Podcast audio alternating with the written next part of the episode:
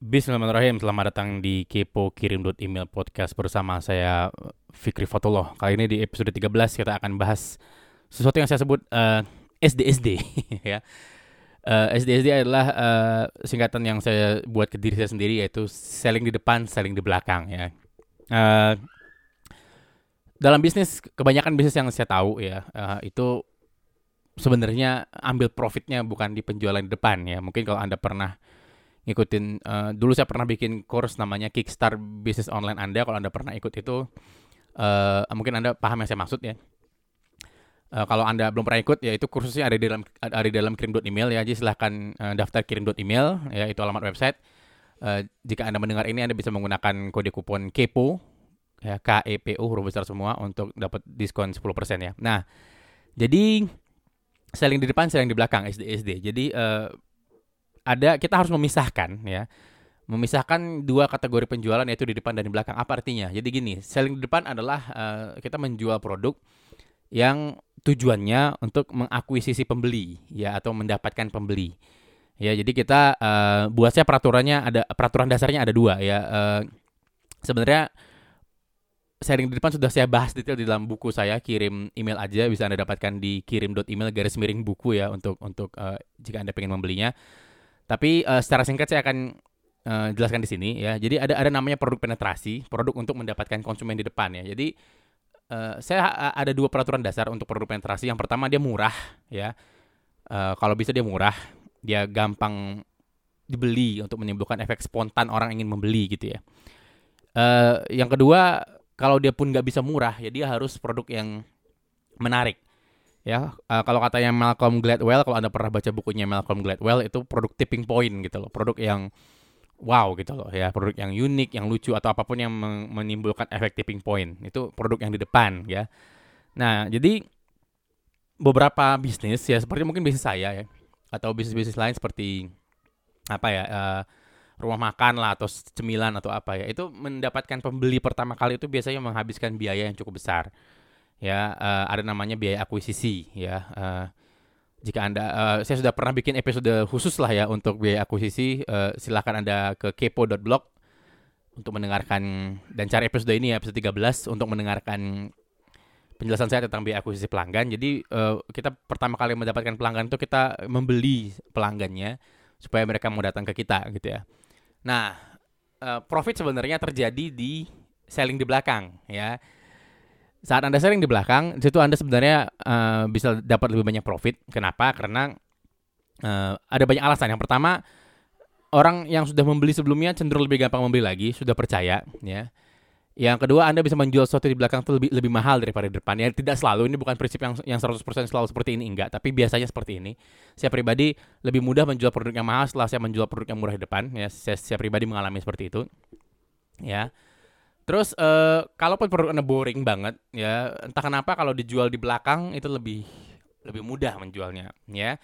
Jadi prinsipnya Anda selling di depan untuk dapetin database konsumen, dapetin alamat email, lalu Anda simpan databasenya, terus kemudian Anda sharing di belakang untuk me menjual produk-produk yang lain. Sebagai contoh yang paling terkenal tentu saja mungkin uh, iPhone ya.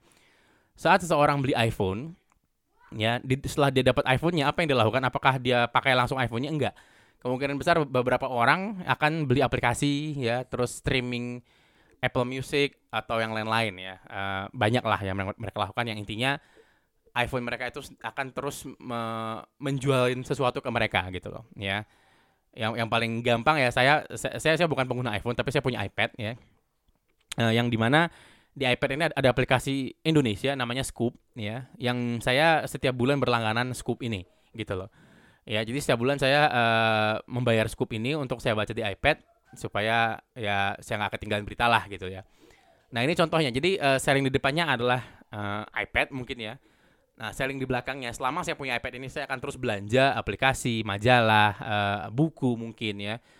Uh, karena saya sekarang belanja buku itu di Google Play Store ya, Google Playbook maksud saya. Jadi uh, saat saya membeli iPad ini sebenarnya petualangan belanja saya baru sebenarnya dan mungkin seperti semua pengguna iPhone sama iPad seperti itu ya. Jadi itu dia uh, experience sharing di depan, sharing di belakang SD SD. Jadi uh, secara prinsip Anda bisa lebih lebih mudah mendapatkan keuntungan itu dengan menjual sesuatu di belakang.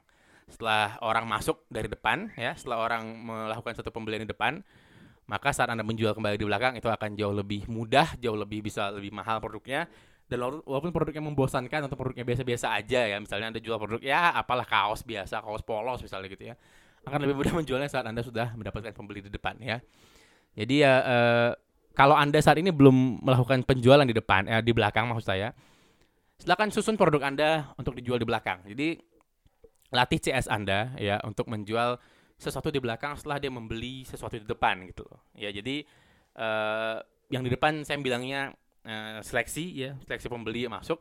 Setelah dia masuk dia kita tawarin yang lain lagi. Ya itu prinsip paling mendasar dan sudah berjalan selama ratusan tahun di bisnis ya.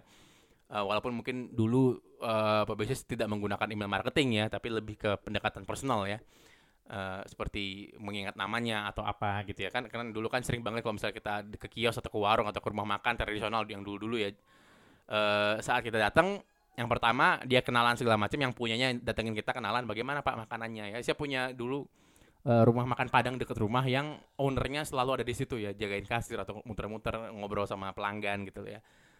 Yang dia nginget nama kami gitu loh.